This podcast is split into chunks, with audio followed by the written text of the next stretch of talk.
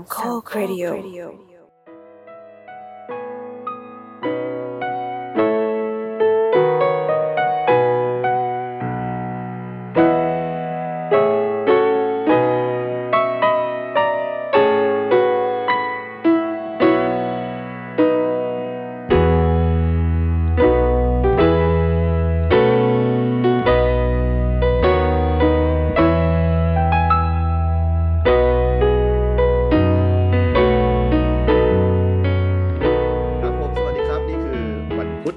นะครับก็คือวันพุธของรายการ Hi Hello How are You Project H ทาง3โคกเรดิโอครับวันนี้เป็นวันพุธที่พิเศษมากๆนะครับเราได้พูดคุยกับแขกรับเชิญที่ถือว่าคิวแน่นที่สุดนะครับคนหนึ่งในตั้งแต่เราจัดรายการมาแล้วก็กว่าจะที่เราจะได้คุยกันวันนี้เนี่ยครับแล้วผมก็เกรงใจนะครับว่าพี่แกงานยุ่งจริงๆนะครับวันนี้นะครับเป็นเกียรติมากๆเลยนะครับนะวันนี้ผมมีผู้เชี่ยวชาญนะครับทางด้านอนาคตของโลกเราเนี่ยนะครับจะเป็นไปทางตามทางไหนนะครับเพราะว่าคำว่า disrupt เนี่ยมันถูกพูดถึงนะครับในทุกๆวงการนะครับขนาดวงการการศึกษาของผมเองก็มีคำว่า disrupt อยู่นะฮะตลอดเวลาเลยนะครับวันนี้นะครับก็มีความภูมิใจเป็นอย่างยิ่งนะครับนะที่จะได้แนะนำนะครับให้ทุกคนรู้จักกับพี่แบงค์ครับผมครับพี่แบงค์ครับแนะนำตัวนิดนึงครับสวัสดีครับพี่แบงค์ครับสวัสดีครูไผ่สวัสดีผู้ฟังทุกท่านนะครับครับก็จริงๆครูไผ่ก็อาจจะพูดเวอร์ไปนิดนึงนะครับครับผมยินดีเช่นกันครับที่ได้มาออกรายการนี้นะครับเพราะว่ากับครูไผ่ก็เห็นหน้าเห็นตากันมานานแล้วแต่ว่าไม่เคยได้แบบมาคุยกันในรูปแบบนี้เนาะครับผมครับอ่ะพี่แบงค์เป็นใครอะไรยังไงครับผมคือวันนี้ขอแทนด้วยพี่แบงค์นะแต่ว่าเข้าใจว่าพี่แบงค์นี่อาจจะเป็นวิทยากรอะไรหลายๆที่ที่แบบว่าหลายๆคนอาจจะรู้จักแล้วแต่วันนี้เราจะคุยกันแบบกันเองเหมือนกับประมาณว่าพี่แบงค์รถเสียแล้วผมมาซ่อมรถให้พี่นั่งคุยกันเลยประมาณนี้นะไม่ได้แบบว่าจะเป็นแบบว่าคอร์สแบบสัมมนาอะไรประมาณนี้นะได้ครับดีครับสบายครับครับผมครับก็ชื่อเรียกแบงค์ก็ได้นะครับครับผมครับจบ Computer Engineering ครับแล้วก็ทำงานด้าน IT มาตลอดครับเคยที่ผ่านมาทำระบบเกี่ยวกับโทรศัพท์มือถือทำระบบเกี่ยวกับดาวเทียมเคยทำ Digital Map เสร็จแล้วก็พอก็อยู่ในโลกของ IT โลก innovation มาเรื่อยๆครับจนมาได้รู้จักกับบล็อกเชนเมื่อประมาณ5ปีก่อนแล้วก็สนใจมากรู้สึกสนุกกับมันมากครับคือเป็นคนที่มีนิสัยชอบเป็นคนจะชอบแบบ evaluate มองไปข้างหน้าครับมองว่าเอ้ยอีกเช่นแบบอีก5ปี10ปีเนี่ยอะไรมันจะมาเปลี่ยนมาเชฟโลกของเราในอนาคตครับซึ่งเมื่อประมาณ5ปีที่แล้วเนี่ยก็เห็นว่าเอ้ยมันมี AI นะมันมีบล็อกเชน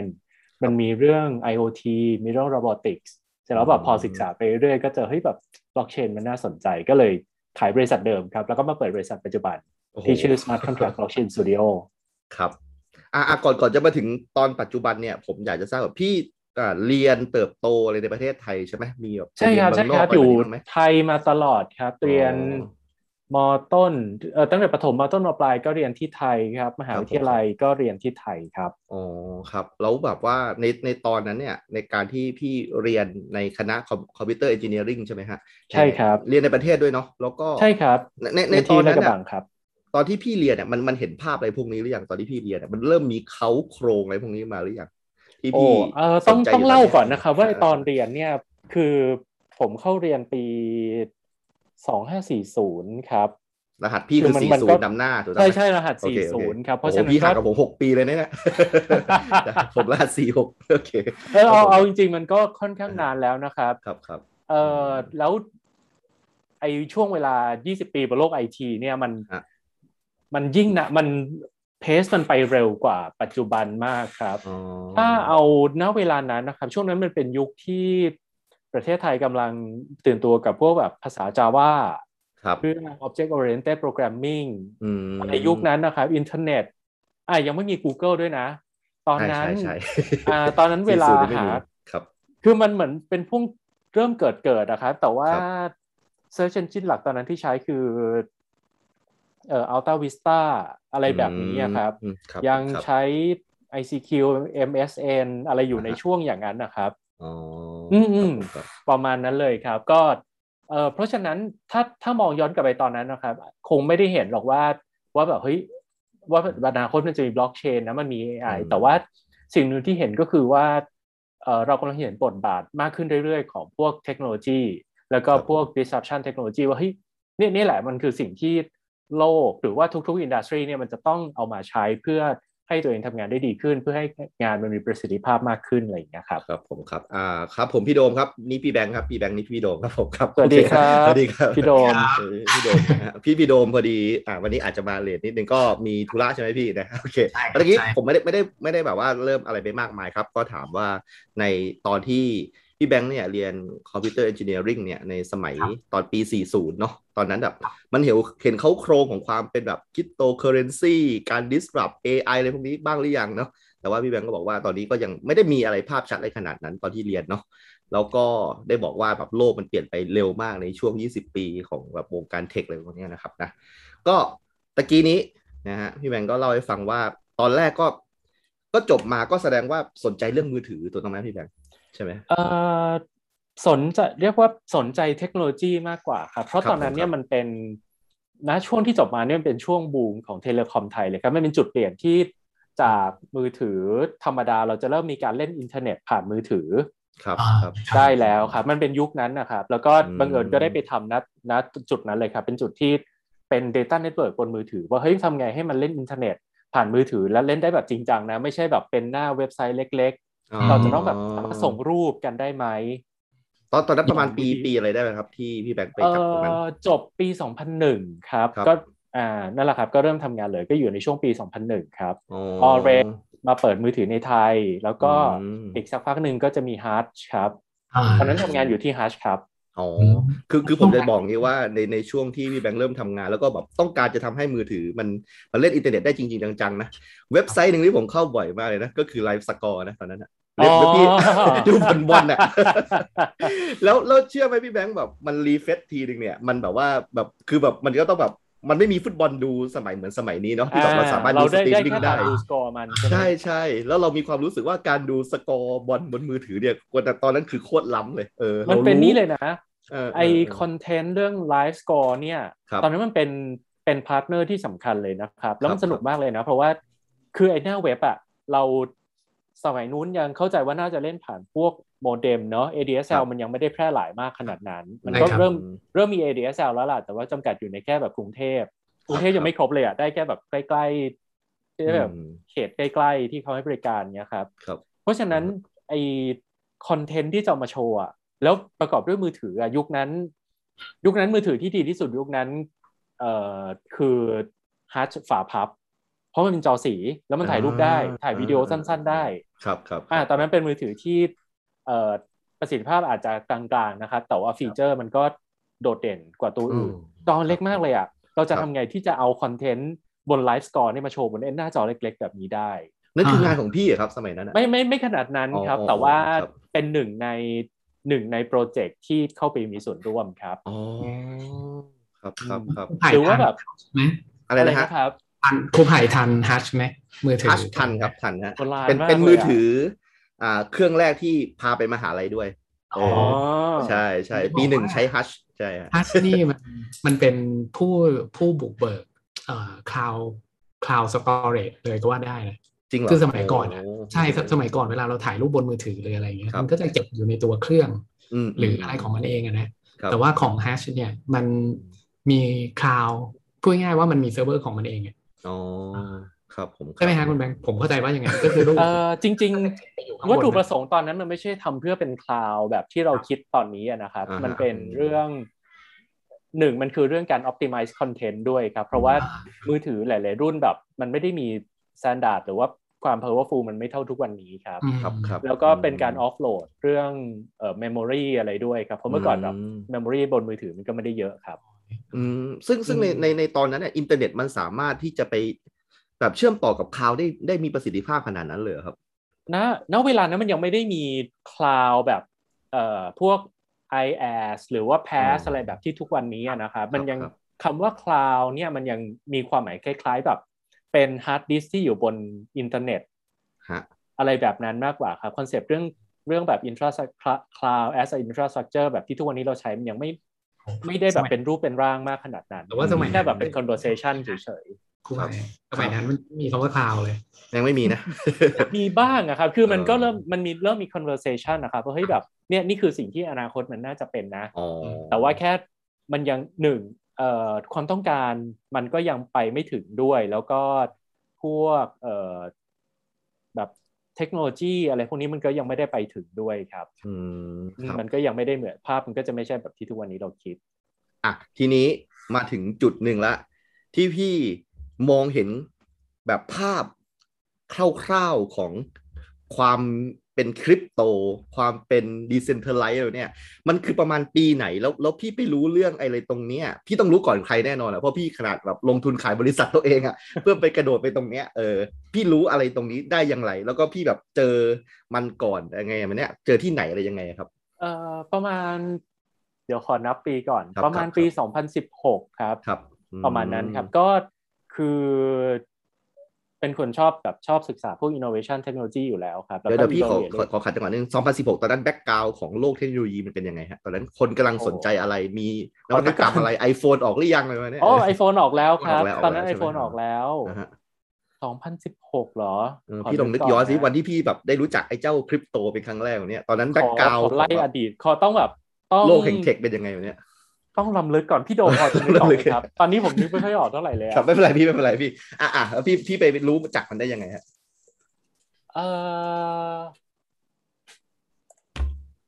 ก็สนใจศึกษาเทคโนโลยีพวกนี้นะครับแล้วก็จะเห็นว่าเฮ้ยเนี่ยมันมีกำลังจะมีเทคโนโลยีใหม่ออกมาแล้วก็มันมีหลายคนพูดถึงแล้วมันก็มีแนวโน้มที่จะบอกว่าเฮ้ยมันมาเปลี่ยนโลกได้เลยครับก็เลยจริงๆตอนนั้นมันก็มีหลายเทคโนโลยีนะครับตอนนั้นเราพูดถึง AI เรากำลังพูดถึงrobotics พูดถึง IoT อะไรประเภทนี้ครับเรากำลังโลกมันกำลังพูดถึงเรื่องนั้นเอาจริงๆพี่แบงค์คือถ้าเกิดผมฟังตอนปี2016แล้วพูดคำว่า AI ผมไม่ว้าวนะเพราะหนังมันก็มีให้เห็นอ่ะนึกออกไหมมันมีหนังเรื่อง AI สปิลเบิร์กเป็นคนกำกับผมจำได้ที่แพร่หลายมานานแล้วใช่เรานึกภาพออกแบบเนี้ยแต่แบบคริปโตเคอเรนซีอยู่เนี้ยแล้วแบบว่าพี่แบบมารู้ในตอนนั้นอ่ะคือผมจะไปไม่ให้ความสำคัญเลยเพราะว่ามันชื่อมันดูแบบอะไรก็ไม่รู้มันเหมือนถ้าเกิดให้ผมย้อน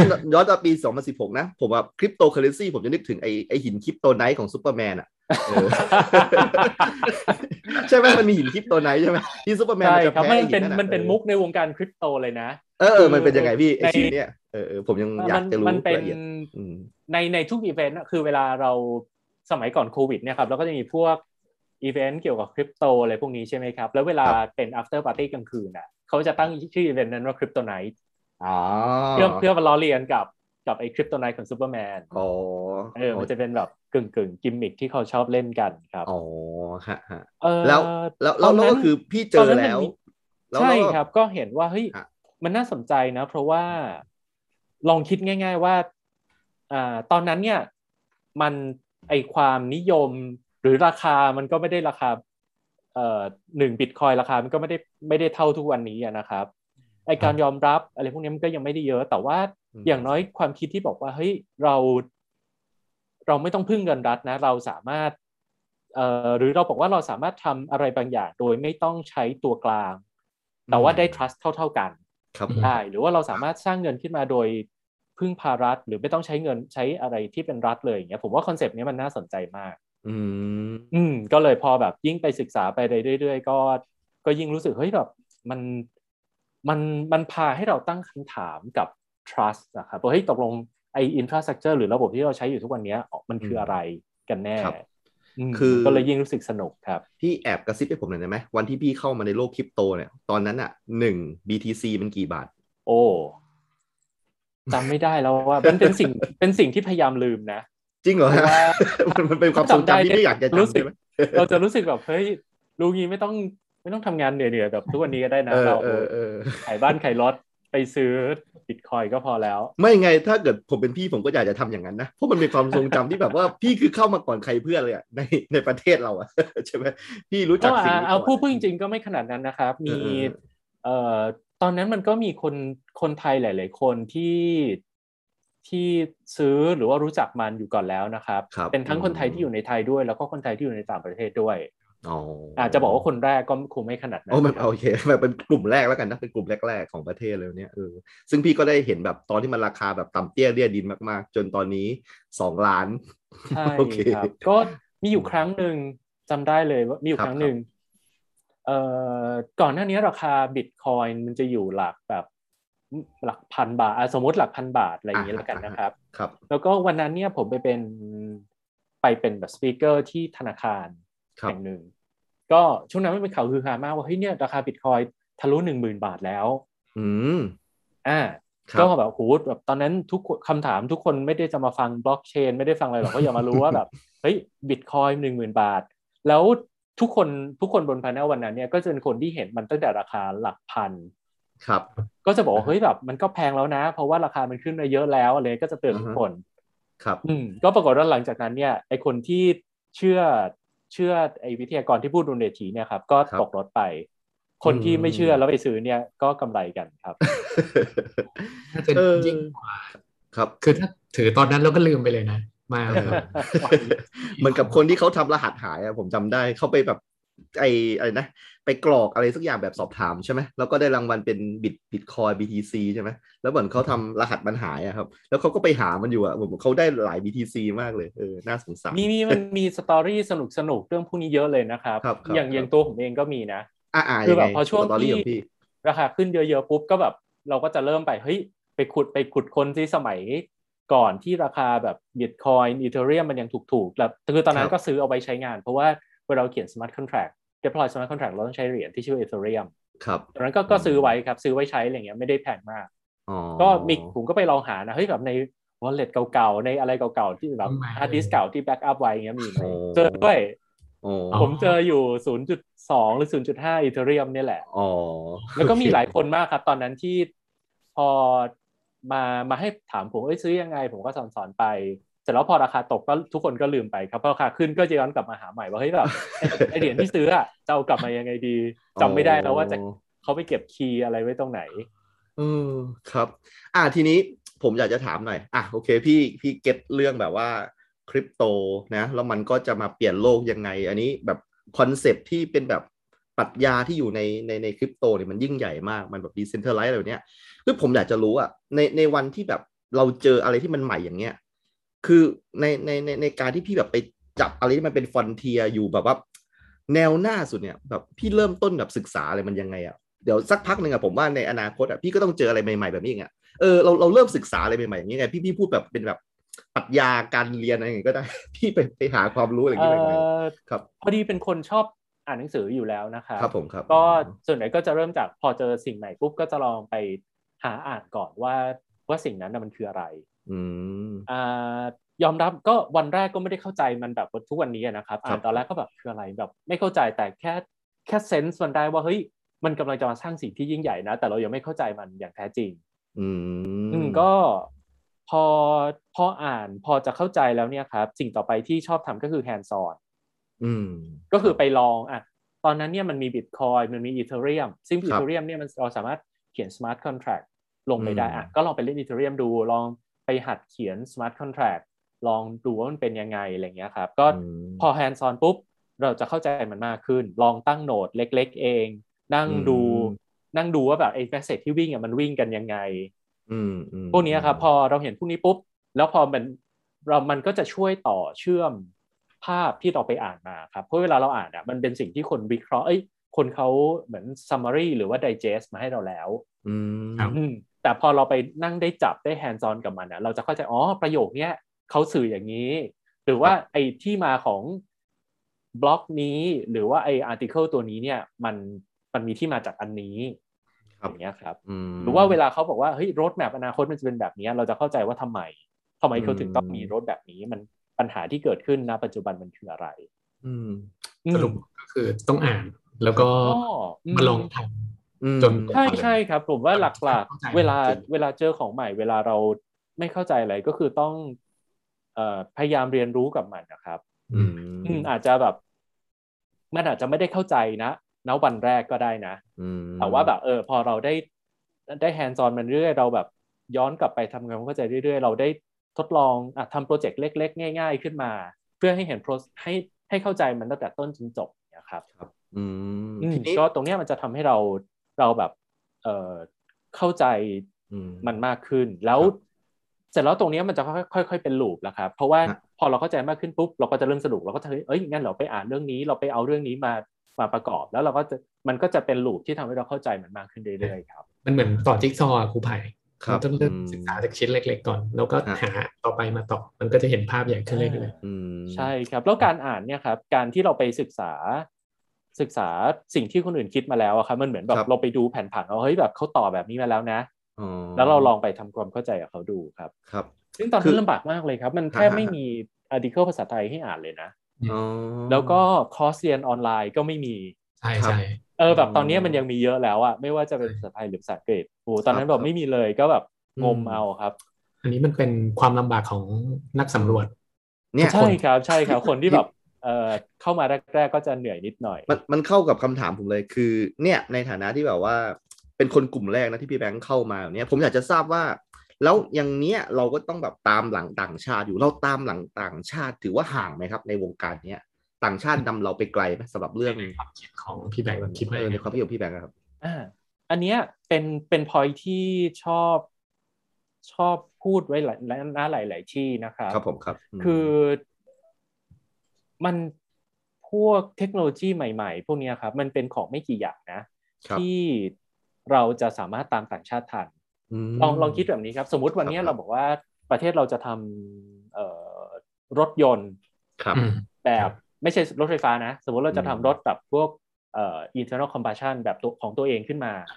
รถแบบรถยนต์ใช้น้ำมันที่เราใช้ทุกวันนี้นะครับเราจะทำทันเขาหรือเปล่าเพราะว่าแต่ละประเทศที่เขาทำเขาทำมาก่อนหน้านี้แบบเป็นหลัก10หลักร้อยปีมาแล้วมันมี learning curve ที่แบบมันยาวนานมากแล้วก็มันต้องอาศัยsupply chain ที่เกี่ยวข้องเยอะเช่น material เราจะทำเครื่องยนต์ที่มันทนทานได้ไงเราก็ต้องมีเหล็กมีวิทยาการด้านโลหะพิเศษอะไรพวกนี้ด้วยใช่ไหมครับมันตามยากครับแต่ว่าพอมันเป็นเทคโนโลยีใหม่มากๆเนี่ยเขาก็ใหม่พอๆกับเราครับครับโอเคเราคนที่ศึกษาก่อนเขาอาจจะศึกษาไปนะครับแต่คนที่เข้ามาณเวลาเดียวกันอ่ะด้วยอินเทอร์เน็ตด้วยอะไรด้วยทุกวันนี้เ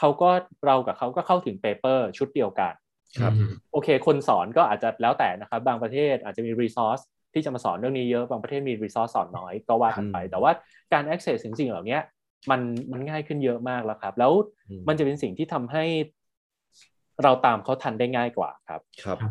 ซึ่งในประเทศไทยเนี่ยครับก็จัดว่าอาจจะไม่ได้เป็นท็อปเดสติเนชันของในเรื่องคริปโตนะครับแต่ว่าก็มีโปรเจกต์ดังๆระดับโลกอยู่หลายโปรเจกต์เหมือนกันครับแล้วก็อีกอันหนึ่งที่น่าสนใจก็คือในเชิง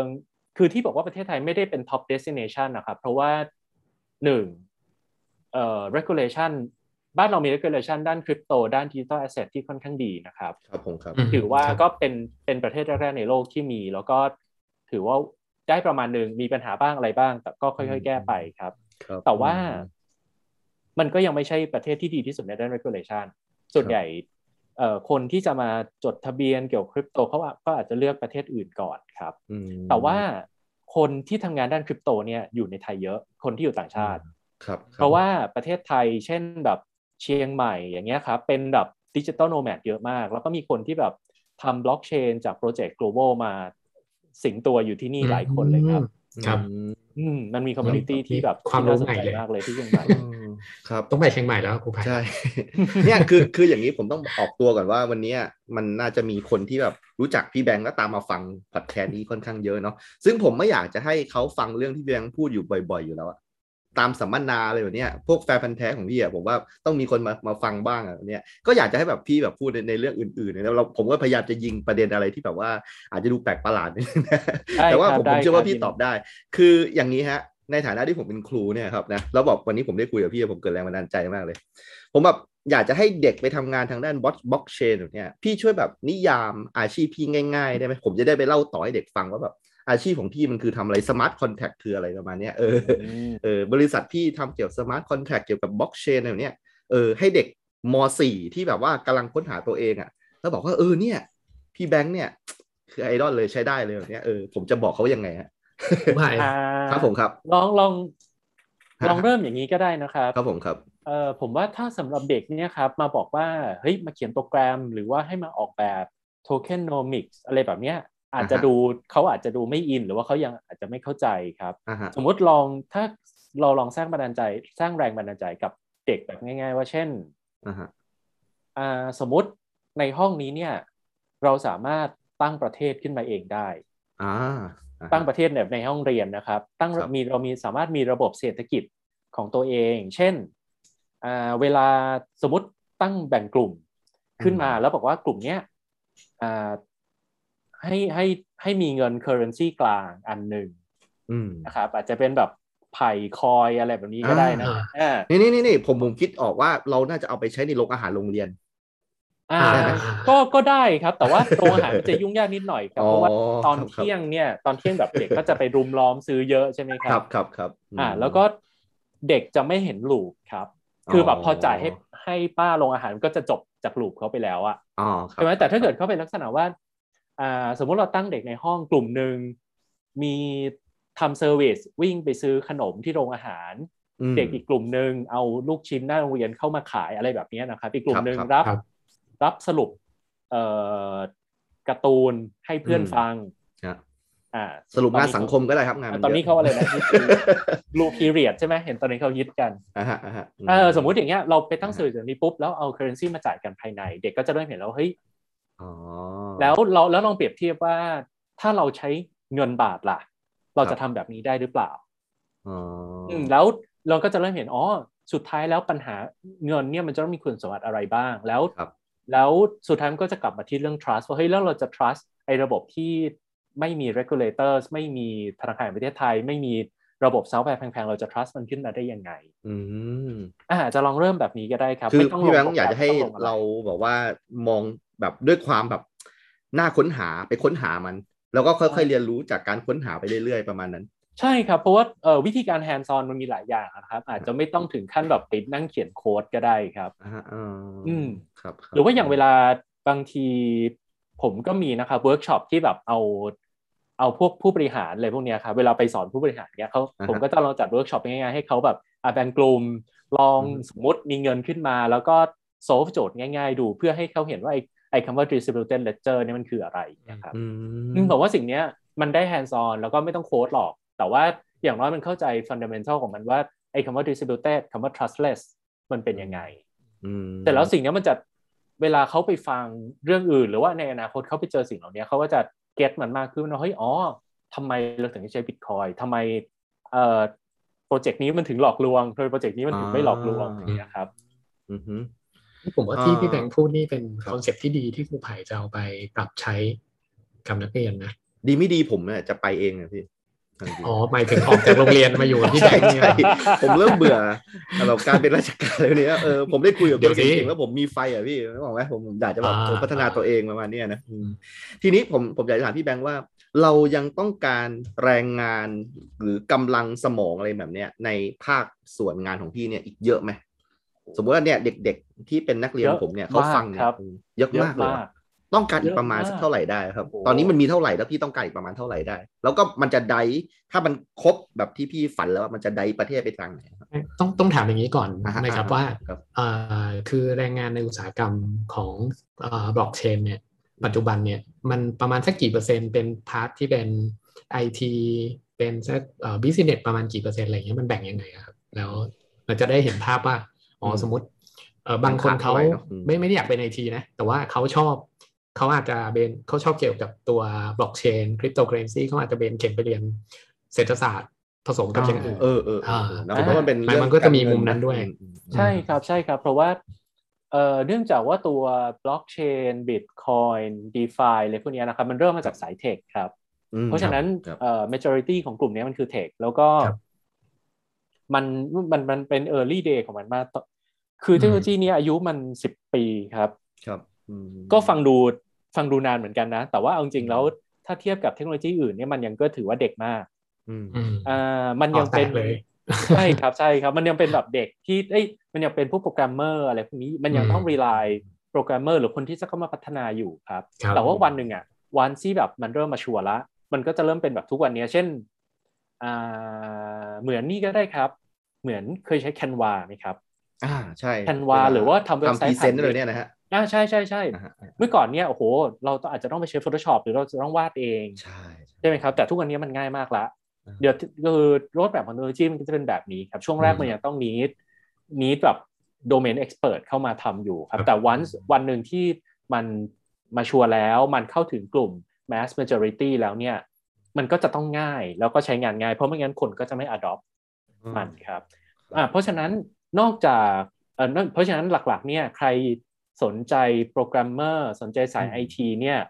แนะนำเลยครับว่ามาได้เลยครับแล้วแบบคือประเทศไทยขาดมากขาดจริงๆขาดจนรู้จะขาดยังไงคืออย่างนี้มันขาดถึงขั้นอย่างนี้ครับผมเคยสัมภาษณ์มีนัดสัมภาษณ์โปรแกรมเมอร์ท่านหนึ่งตอนทุ่มหนึ่งแล้วแบบผมติดงานด่วนก็ขอเขาเลื่อนเป็นสองทุ่มครับพอสองทุ่มผมก็โทรไปแบบมาพร้อมแล้วครับคุยกันเขาบอกพี่ผมมีที่อื่นเข้ามาผมรับไปแล้วหรือถ้าเป็น1ชั่วโมงใช่ๆคลาดกัน1ชั่วโมงหรือมีคนนึงเขาแบบโพสต์ว่าแบบเนี้ยเขาออกจากที่เดิมแล้วนะเขาเป็นคนเก่งครับโพสต์ตอน 10:00 นก็ผมเห็นโพสต์นั้นตอนบ่าย 2:00 ก็โทรไปเขาบอกเฮ้ยพี่นี่พี่เป็นคนที่แปลกอะไรอย่างเงี้ยแล้วแบบคือภายในวันนั้นเขาได้งานแน่ๆจริงครับคือมันพวกนักเตะราคาแพงแบบนี้เลยนะมีทีมอยากจะแบบนั้นนะครับแต่ว่านักเตะเนี่ยคือทีมบอลทีมนึงมันมีเพลเยอร์ได้จำกัดใช่ไหมครับใช่ครับแต่โปรแกรมเมอร์ความต้องการมันไม่จำกัดจริงๆครับโอ้ยอย่างนั้นเลยฮะลองที่ธนาคารแห่งหนึ่งครับที่แบบเพิ่งสปินบริษัทออกมาเป็นบริษัทย่อยเยอะๆครับโปรแกรมเมอร์ไม่จำกัดนะครับตอนนี้คือเวลาพวกแบบ founder พวกอะไรเจอหน้ากันก็จะมีคำถามอย่างแรกคือหาโปรแกรมเมอร์ให้หน่อยหาเดฟให้หน่อยหาไม่ได้เลยขาดมากไม่คือคำพูดมันเท่มากนะพี่แบงค์นะคือแบบรับโปรแกรมเมอร์ไม่จำกัดเนี่ยคือเขามีเงินจ่ายใช่ไหมคือผมเข้าใจว่าแบบค่าตัวโปรแกรมเมอร์มันแพงมากเลยนะก็ถือว่าค่าตัวก็ถือว่าแพงกว่าหลายๆอินดัสทรีครับเพราะว่าดีมาซัพพลายมันจำกัดครับมีจ่ายไหมมีครับเพราะว่างานมันเยอะจริงๆครับงานในสายเทคเพราะว่าก่อนหน้านี้พวกบริษัทต่างๆเขาจะไม่ทำเทคเองอยากได้เขาไปจ้างคนนอกมาทำใช่ไหมครับแต่ว่าเดี๋ยวนี้มันกลายเป็นทุกๆบริษัทมันต้องมีเทคของตัวเองแล้วอะไม่ว่าจะเป็นแบงค์ไม่นับนะแบงค์ยังไงก็ต้องมีอยู่แล้วแบบรีเทลคนที่ทำลักชัวรี่ทำโลจิสติกทำอะไรพวกนี้ทุกคนมันต้องมีเทคแล้วอะครับมันยิ่งทำให้แบบสกิลเนี้ยมันขาดมากครับแล้วเล่านิดนึงครับผมเชิญเลยครับพี่โดมพี่แบงค์พูดมาเมื่อกี้ก็ดีแม้กระทั่งลูกค้าผมนะครับเป็นบริษัทแบรนด์เนมขายสินค้าแบรนด์เนมนะครับเขายังต้องมีเทคเพื่อพัฒนาแอปพลิเคชันที่สำคัญเนี่ยเขามีระบบตรวจสอบสินค้าด้วย AI ว่าเป็นสินค้าแท้หรือเปล่าอันนี้ก็ยังต้องมีแบบ in-house ที่เป็นเทคเดฟของตัวเองเลยอันนี้คือเป็นอุตสาหกรรมแบรนด์เนมเลยนะไม่ได้เกี่ยวกับการเงินหรือไม่ได้เกี่ยวกับโลจิสติกกระจายเขาดูแบบตอนแรกเราดูว่าเขาอาจจะไม่ต้องใช้เยอะแต่จริงๆใช้ครับแล้วแบบแล้วต่อไปครับตอนนี้งานของมันนะครับงานไม่ไ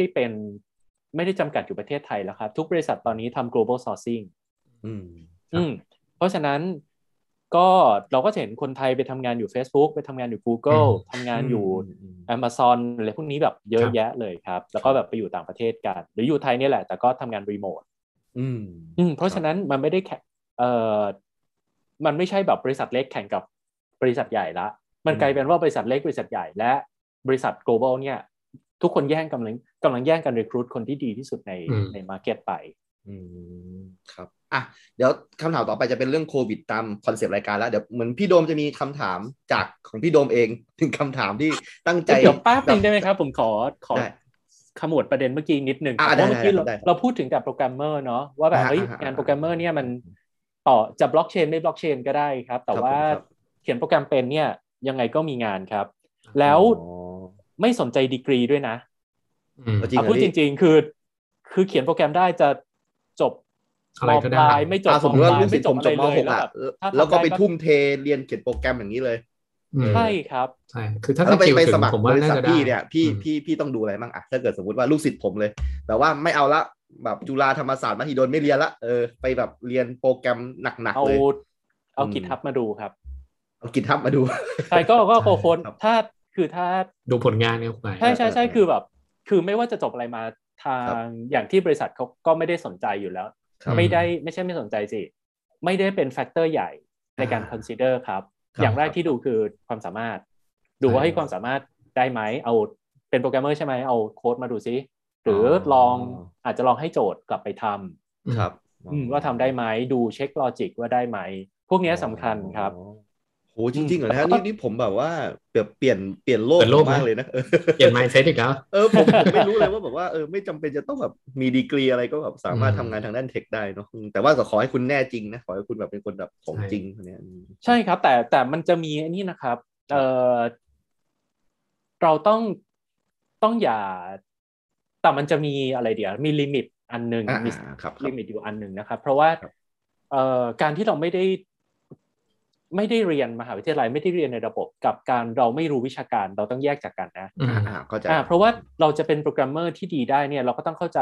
อัลกอริทึมเราต้องเข้าใจคอมพิวเตอร์ไซแอนซ์จะต้องเข้าใจทฤษฎีทางด้านคอมพิวเตอร์อีกหลายอย่างมากเลยการที่เราไม่ได้บอกว่าเราไม่เรียนมหาลัยเราก็ต้องไปรู้พวกนี้อยู่ดีนะถ้าเราคิดว่าเราอยากจะเป็นโปรแกรมเมอร์ที่ดีเพราะฉะนั้นเราต้องแยกจากกันให้ได้ครับการเรียนในระบบกับการเรียนรู้ตลอดชีวิตเนี่ยมันคนละเรื่องกันยังไงเราก็ต้องรู้ครับไม่ว่าเราจะเรียนในระบบหรือต่อให้เรียนในระบบเราก็ต้องศึกษาหาความรู้ใหม่ๆตลอดเวลาอยู่แล้วครับแล้วก็นอกจากงานโปรแกรมเมอร์เนี่ยครับมันจะมีอีกเยอะมากเลยนะครับตอนนี้ทุกคนพอเริ่มมีโปรแกรมเมอร์แล้วเริ่มตั้งระบบได้ปุ๊บเขาจะต้องเริ่มอยากได้พวก project manager product manager business analyst อะไรพวกนี้มันเริ่มทำให้ product มันสมบูรณ์มากขึ้นครับซึ่งคนที่ product manager ที่แบบเข้าใจ tech จริงๆอาจจะไม่ได้จบ programmer ไม่ได้จบ computer นะแต่ว่าเข้าใจ tech จริงๆบริหาร project ได้เนี่ยอันนี้ก็เป็นสกิลที่สำคัญมากครับในการทำงานรวมถึงอีกพวกงาน UX UI ที่แบบจะช่วยดีไซน์ว่าทำไงให้คนที่ไม่เคยใช้เลยเปิดแอปขึ้นมาแล้วสามารถใช้งานได้ครับเราลองนึกถึงช่วงก่อนโควิดเราก็ได้นะครับสมมุติเราบอกว่าเราจะแจกเงินช่วยเหลือผ่านทางแอปหนึ่งอย่างเงี้ยถ้าเรามีแอป2แอปหนึ่งคือโหใช้ยากมากเลยเขาจะต้องไปต่อคิวธนาคารเพื่อให้คนธนาคารสอนใช้กับอีกอันนึงมันมีการดีไซน์ UX UI ที่ดีมากเขาเข้ามาเนี่ยลองจิ้มผิดจิ้มถูกครั้ง2ครั้งปุ๊บเขาจะเริ่มใช้เป็นเขาสามารถได้รับเงินช่วยเหลือแล้วเอาไปจ่ายใช้จ่ายได้ครับเนี่ย UX UI เป็นเรื่องสำคัญมากครับเนี่ยมันจะมีงานอีกเยอะมากเลยนะครับแล้วนักกฎหมายที่เข้าใจ Smart Contract โลกเราก็ยังมีไม่เยอะใช่ไหมครับผมชอบนะเท่ดีนักเศรษฐศาสตร์ที่เข้าใจเรื่อง Token Economy อย่างเงี้ยเฮ้ยแบบมันทำงานยังไงอันนี้มันเริ่มมีนะครับเริ่มมีเยอะขึ้นกว่าเมื่อก่อนละแต่ว่าเราก็ยังต้องการอีกเยอะมากครับพี่พอดีเลยผมเป็นนักฟิสิกส์ผมจบควอนตัมมาเลยเนี่ยพี่ควอนตัมคอมพิวเตอร์เนี่ยเฮ้ยตอนเรียนเป็นวิชาที่ชอบมากเลยนะครับควอนตัมฟิสิกส์เนี่ยนะฮะสนุกมากเลยคือเนี่ยขอแบบง่ายๆแบบว่าให้คนฟังเข้าใจหน่อยควอนตัมคอมพิวเตอร์เนี่ยมันคืออะไรแล้วมันจะมาเมื่อไหร่แล้วแบบประเทศไทยแบบว่าจะได้รับผลกระทบอะไรบ้างฮะถ้าเกิดมันแบบlaunch เดี๋ยวครับคนเรียนฟิสิกส์มาเอ้ยคนเรียนควอนตัมมาจะต้องตอบได้ดีกว่าไม่ฮะผมเรียนควอนตัมไม่ได้ควอนตัมคอมพิวเตอร์ผมไม่รู้อะไรเกี่ยวกับมันเลยถ้าถามว่ามาเมื่อไหร่นะครับตอบได้ไหมว่ามันมาแล้วตอนนี้มาแล้วเหรอครับเอ้ยตอนนี้เรามันมีควอนตัมคอมพิวเตอร์บนคลาวด์ให้เราสามารถลองไปเขียนโค้ดได้แล้วนะเราสามารถลองเขียนได้แล้วนะครับแต่มันอาจจะไม่ได้แบบมันอาจจะมีแค่แบบ8คิวบิตเล็กๆนะครับแต่มันที่เราเริ่มเล่นได้แล้วแล้วมันต้องเรียนควอนตัมมั้ยพี่เอาจริงๆไม่ต้องครับแต่จริงๆมันคล้ายๆทุกอย่างเทคโนโลยีในโลกอะนะครับเราอาจจะไม่ต้องเข้าใจแบบคริปโตเคอเรนซีไม่ต้องเข้าใจคริปโตกราฟีแบบลึกเพื่อเขียนบล็อกเชนก็ได้ในเช่นเดียวกันเราอาจจะไม่ต้องเข้าใจเรื่องอะไรอะ uncertainty principle หรือว่า duality อะไรประเภทนี้นะครับหรือ quantum channel อะไรเงี้ยไอ้ quantum tunneling แต่เราก็สามารถโค้ดมันได้แต่ถ้าเราเข้าใจมันอะเราก็จะเข้าใจมันได้ลึกขึ้นแล้วทำไมพี่ยังจำอะไรพวกนี้ได้ ไม่ธรรมดาเลยเนี่ยพี่จำควอนตัมเทนเนอร์ลิงได้ด้วยเหรอเป็นเรื่องที่ชอบซึ่งครูหายลืมไปหมดแล้วเฮ้ยไม่สิผมสอนอยู่นี่แหละแล้วก็คือว่าแบบเรามีภาคส่วนแรงงานหรือว่าคนที่ไปทำงานทางด้านคอมพิวเตอร์กันหรือยังครับตอนนี้เพราะว่าวันก่อนผมฟังคุณโทนี่เขาก็พูดถึงเรื่องนี้ว่าอีก5 ปีเนี่ยควอนตัมคอมพิวเตอร์เนี่ยจะแบบ โอ้โหบูมมากแล้วก็มันก็จะทำให้โอ้โหคนที่ทำงานทางด้านนี้นะก็จะแบบว่าแบบเก่งอ่ะผมเห็นมีนะครับเห็นมหาลัยหลายๆที่ก็มีอาจารย์ที่เก่งๆด้านนี้นะคะจุฬามีมนก็มีครับที่เป็น lab มนนี่มีทั้ง lab quantum physics แล้วก็มี lab ที่เป็น fundamental physics เลยใช่ไหมครับที่ IF ใช่ไหมฮะใช่ครับสถาบัน IF มีเหมือนกันนะครับแล้วก็ผมได้ยินว่าในโปรเจกต์ quantum ต่างประเทศก็มีคนไทยไปจอยอยู่ด้วยเหมือนกันครับทั้งในสายการศึกษาทั้งในสายคนที่ทำเป็นเอกชนครับแต่ว่าก็เช่นเดียวกันครับมันก็คือมันเหมือนย้อนกลับไป 5-6 ปีที่แล้วแล้วเรามาคุยกันเรื่องแบบคริปโตเคอเรนซีBitcoinอะไรเงี้ยครับคนก็อาจจะยังไม่เห็นภาพมันเพราะว่าเมื่อวันที่มันแบบคนเริ่มเห็น impact มันแล้วอะครับมันก็จะเป็นแบบที่วันนี้เราอาจจะแบบไม่ต้องมา convince คนละว่าทำไมคุณถึงจะต้องรู้คริปโตรู้แบบบล็อกเชนครับโอเคเหมือนพี่โดมจะมีอะไรครูใหม่เข้าใจฟิสิกส์ควอนตัมดีๆแบบนี้น่าจะลองไปศึกษาดูนะครับเนี่ยผมจะออกทุกวันเลยนะฮะถ้าไม่มีอะไรประกาศออกใจเย็นก่อนออกวันนี้อะไรมัลติเวิร์สนะที่พี่โดมจะถามอ่ะอ๋อครับมัลติเวิร์สอ๋ออันนี้มั้งเมตาเวิร์สหรือว่าเมตาเวิร์สใช่มันนึกว่าจะถามมาเวลนี่เตรียมมัลติเวิร์สที่เตรียมแบบเตรียมคำตอบมาแล้วเนี่ยยังไงพี่โดมมีคำถามยังไงนะอ๋อคือหลังๆนะครับในช่วงหลังๆเนี่ยหลังจากยุคของDeFi NFT เนี่ยก็เริ่มได้ยินคำว่า Metaverse มากขึ้นครับพี่แบงค์พอจะมีคำจำกัดความให้ผู้ฟังที่ยังนึกภาพไม่ออกในตอนนี้ไหมฮะว่า Metaverse เนี่ยมันคืออะไรแล้วมันจะมีผลกระทบยังไงกับพวกเราในอนาคตโอ้โหเป็นคำถามที่ใหญ่มากนะครับเรื่องนี้งั้นเดี๋ยวลองมาคือ Metaverse เนี่ยครับมันยังไม่ได้มีนิยามอะไรที่แบบชัดเจนนะครับแต่ว่าเวลาทุกคนพูดถึง Metaverse เนี่ยมันก็จะมีภาพในใจที่คล้ายๆกันครับก็คือรู้จักแพลตฟอร์มที่ชื่อ Roblox ไหมครับรู้จักครับลูกผมเล่นอยู่อ้าวRobloxใช่ไหมฮะกันน่าจะง่ายขึ้นนะโอเคมันคือเกมใช่ไหมผมเข้าใจถูกใช่ไหมไอ้ Roblox อ่ะมันส่วนตัวผมเนี่ยผมมอง Roblox เป็นมากกว่าเกมครับเพราะว่าเกมเนี่ยยกตัวอย่างเช่นเกมสมมติเป็นเกม ROV อะไรอย่างงี้ก็ได้นะครับมันก็จะมี rule อยู่ rule นึงใช่ไหมครับที่คนเขียนเกมเขาพัฒนาเขาเขียนเกมนี้ขึ้นมาครับเสร็จแล้วเราก็เล่นไปตามเกมถูกไหมครับเราก็ทำได้แค่นั้นแหละแต่ว่าแพลตฟอร์มอย่างเช่นแบบ Minecraft หรือว่า Roblox เนี่ยเราสามารถไปสร้างอย่างอื่นบนนั้นได้มันเหมือนเป็นโลกอีกโลกหนึ่งเลยนะอย่างโอเค Minecraft มันอาจจะไม่ได้ซับซ้อนมากเราก็ไปสร้างบ้านสร้างนู่นสร้างนี่หรือไปมอดมันอะไรอย่างงี้ใช่ไหมครับแต่ Roblox เนี่ยมันมีเราเขียนเกมบนนั้นขึ้นมาเองเลยก็ยังได้เขียนเราก็เล่นเกมคนอื่นกันได้ด้วยใช่เล่นเกมคนอื่นก็ได้หรือแบบไปสร้างกฎขึ้นมาเองก็ได้ครับจะเห็นว่าไอ้คำว่า Metaverse เนี่ยครับมันก็คือคอนเซ็ปต์คล้ายๆอย่างเงี้ยมันคือโลกแยกอีกโลกหนึ่งแต่ว่าจะมีอินเทอร์เฟซบางอย่างกับโลกปัจจุบันแล้วมันก็จะมีเราไปสร้าง Virtual World บนนั้นได้อีกทีหนึ่งครับเพราะฉะนั้นหลายคนจะชอบคิดว่าอ๋อ Metaverse แปลว่าไอ้แว่น VR ไม่ใช่แว่น VR มันเป็นหนึ่งวิธีในการ access ไปถึง Metaverse เฉยๆเสร็จแล้วมันจะเกี่ยวกับ NFT ส่วนหนึ่งก็คือว่าตอนนี้ระบบเศรษฐกิจของไอ้ Metaverse แบบ Roblox หรือเกม Fortnite อะไรประเภทนี้นะครับมันแยกกันอยู่กับโลกปัจจุบันเช่นแล้วมันจะมีแค่ช่องเล็กๆช่องหนึ่งเช่นเราต้องไปซื้อเหรียญอะไรบางอย่างของ Roblox ใช่ไหมต้องไปซื้อเหรียญแล้วถึงเอาไปแลกคนนั้นแล้วค่อยไปซื้อเป็นไอเทมซื้อเป็นแบบ Pay to Win อะไรบนนั้นนะครับตอนนี้2โลกนี้มันแยกจากกันครับแล้วมันก็ต้องผ่านไอ้สะพานเล็กๆอันหนึ่งอันนั้นถ้าเราอยากจะเอาสมมุติเราไปถือเรามีอาวุธบนเกมบน Roblox แล้วเราอยากจะขายต่อล่ะมันก็ทำไม่ได้หรือแต่จริงๆแล้วเราไม่ได้โอนแอสเซทชิ้นนั้นจริงๆนะครับมันก็เป็นแอสเซทบนเกมเฉยๆเนาะแต่ว่าไอ้ตัวคอนเซปต์ของ NFT หรือว่าคริปโตเนี่ยครับมันอนุญาตให้เราสามารถโอนแอสเซทชิ้นนั้นได้จริง เพราะฉะนั้นถ้าถามผมเนี่ยผมมองว่า NFT เนี่ยมันคือ infrastructure 1 ชิ้นสำหรับโลก Metaverse ที่จะเช่นเราสามารถ bridge asset ระหว่างโลกจริงกับโลกเสมือนเข้าหากันได้ผมได้ยินมาเหมือนประมาณว่าบางคนที่เป็น artist เขาอาจจะแบบออกแบบด่านแล้วก็เป็น NFT อะครับเข้าไปอยู่ในโลก Metaverse อะไรแบบนี้ได้ด้วยแล้วก็แบบได้สตังค์ถ้าเกิดมีใครเข้าไปแบบในด่านของเขาอะไรแบบนี้ใช่ครับคือจริงๆถ้าย้อนกลับไปนานแล้วเหมือนกันนะครับตอนนั้นมันก็ยังมีคำว่า Metaverse นะครับแต่ว่าเคยได้ยินแพลตฟอร์มที่ Second Life ไหมครับอ๋อเหมือนแบบเป็นเกมมันค่อนข้างนานแล้วเหมือนกันครับมันคล้ายๆแบบเหมือนเป็นโซเชียลมีเดียมั้งอันนึงที่แบบเราสามารถเข้าไปสร้างตัวละครแล้วก็ไปอยู่บนนั้นได้มีเหมือน The Sims น่ะที่แบบประมาณ The Sims อาจจะคล้ายๆ The Sims อะไรอย่างเงี้ยครับแต่มันไม่ได้มีความเป็นเกมมากขนาดนั้นนะครับครับ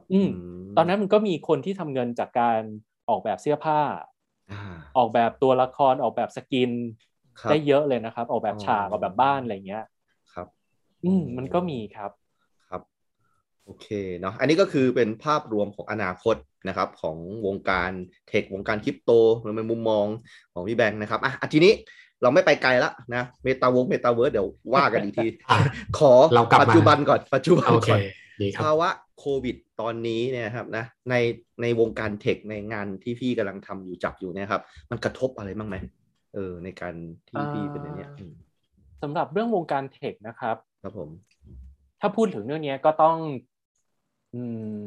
อย่างแรกคงต้องขอแสดงความเป็นห่วงกับทุกคนที่ได้รับผลกระทบก่อนเลยนะครับเพราะว่าเข้าใจว่าได้รับผลกระทบกันเยอะทุกคนแหละแต่จะมากจะน้อยหรือว่าแล้วแต่ความแบบความสามารถในการรับผลกระทบเนาะเพราะว่าแต่ละอินดัสทรีเนี่ยเวลาเราพูดถึงผลกระทบอะครับแต่ละอินดัสทรีมันได้รับไม่เท่ากันครับ travel retail พวกนี้โอ้โหแบบหนักมากน่าสงสารมากเลยหรือบางคนไม่ได้รับผลกระทบแต่อยู่ๆงานเสี่ยงเพิ่มขึ้นมหาศาลอย่างเงี้ยเช่นพวกคุณหมอ